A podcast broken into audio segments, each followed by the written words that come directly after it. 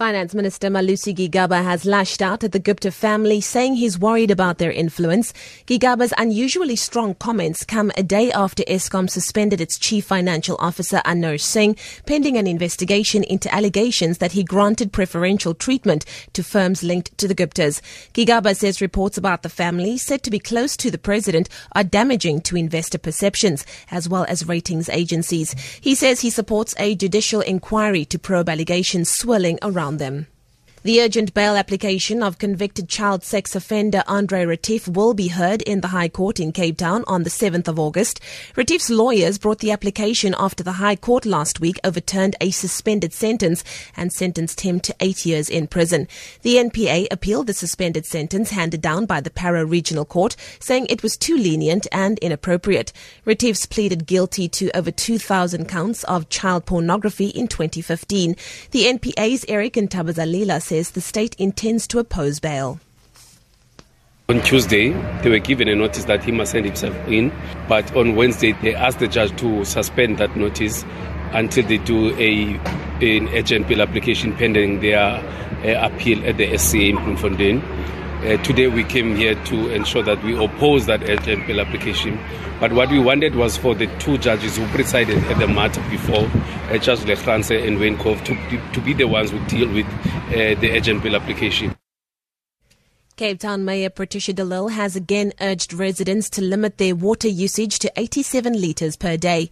De Lille told a council meeting that due to the impacts of climate change, the city is experiencing its third winter of below annual average rainfall.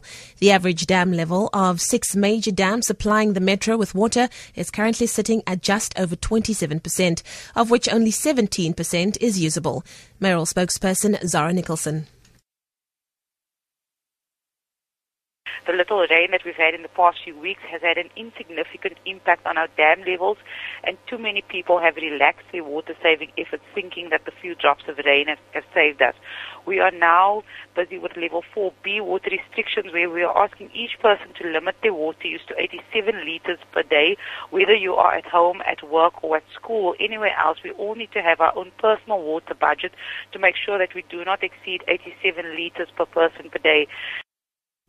And finally, Telkom has announced that it will further cut its data costs for consumers, making it the cheapest mobile company for smartphones and fixed data users in the country. Telkom says it's heard the call from consumers to cut data costs and is heading the call of telecom- Telecommunications Minister Siyabonga Cwele to reduce the cost of mobile data. Attila Vitai is Telkom's consumer CEO. We now have uh, fantastic, uh, compelling propositions on the fixed uh, uh side of our business. And I think, in response to all of these movements, such as uh, data must fall, I think we're at the vanguard of uh, making that happen. We at Telkom believe. Telkom, at Telkom, data has fallen. It's not a question of it must fall, it has fallen. We've driven it down. For Good Hope FM News, I'm Leanne Williams.